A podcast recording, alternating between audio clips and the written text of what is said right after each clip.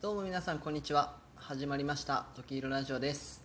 この番組では梅田レメンズの髪を切る美容師があなたの今日が楽しく学び大きい一日になるお話をお届けしております。はい皆様いかがお過ごしでございますでしょうか。えー、今日はですね「え年を取るのもいいものだ」というタイトルでお話をしてみたいなと思います。今日ですね、えー僕の友達がカットをしに来てくれて、えーこのコロナ自粛もろもろがですねこの数ヶ月間ありましたのでちょっと会えずにいたんですけれども久々に会えてまあお話をしてそういったえことを考えたというあ感じたというお話ですね、うんあのー僕今唐突ですけど今32歳なんですけれどもやはりですね年を取るにつれていろんな、まあ、学生時代からの友達がですねやはり疎遠になってくる人が多いなというふうに最近は感じるんです、うん、で、えーまあ、そういった友中でもですね関係性が続いている友達とえそうじゃない人というのが出てくるんですけれどもまあ僕そんなにそもそも友達多くないので、うん、あの少ない中でというところにはなるんですが、まあ、その少ない中でもさらに、えー少ない、まあ、関係が続いている友達というのはですね、うん、やはり若い時と感覚が少し違うなということを最近感じます。例えば今日来てくれた友達とかだと、まあ、結構うん20代いや10代20代の頃とはですね明らかに話の内容が違っているなというのをちょっと感じまして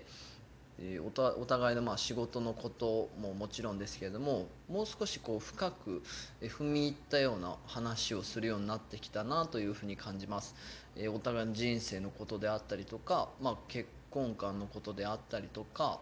うん、なんか結構深い悩みの部分をですね話せるようになってきたなというふうに感じるんですね。これに関してはですね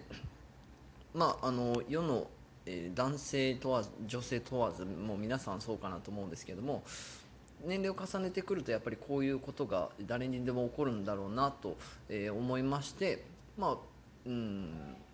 少しこう見方を変えるとですね友達付き合いという同じことであっても10代や20代とはまた違ってきて30代になったら見えてくるような出てくるような新しい要素があるんだなというふうに感じました。こういうことを感じられることもまあ悪くないなというふうにも思ったんですよね。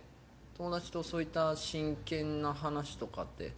まあ、うん、20代もしてたんだろうなと思うんですけども多分ちょっとやっぱりお互い人生経験もそんなにない中で、まあ、少しこう、まあ、当時の自分は感じてはいなかったなと思うんですけど内容のちょっと浅いようなお話をすることが多かったんだろうなと思うんですね。まあ、今の、うん、今の年代になっての話というのがどれほど濃いものかわからないんですけれどもでもこんなに大きなあの人生という単位で話を友達とするみたいなことはあんまりなかったと思いますし、うん、なんかお互いねそのいろんな苦労も経験してきたという部分もあると思うのでなんかこう話の内容が深くなってるなというふうに感じました。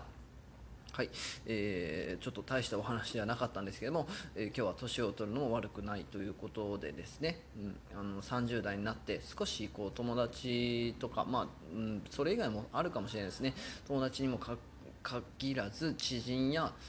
日頃接するような人たちとのお話の内容がより深くなってきてるなというふうにも感じるのでこういった部分をですね新しく体験できることはすごくいいなと思いましたしこういったところを大事にしていくべきかなというふうにも感じたというお話でございました。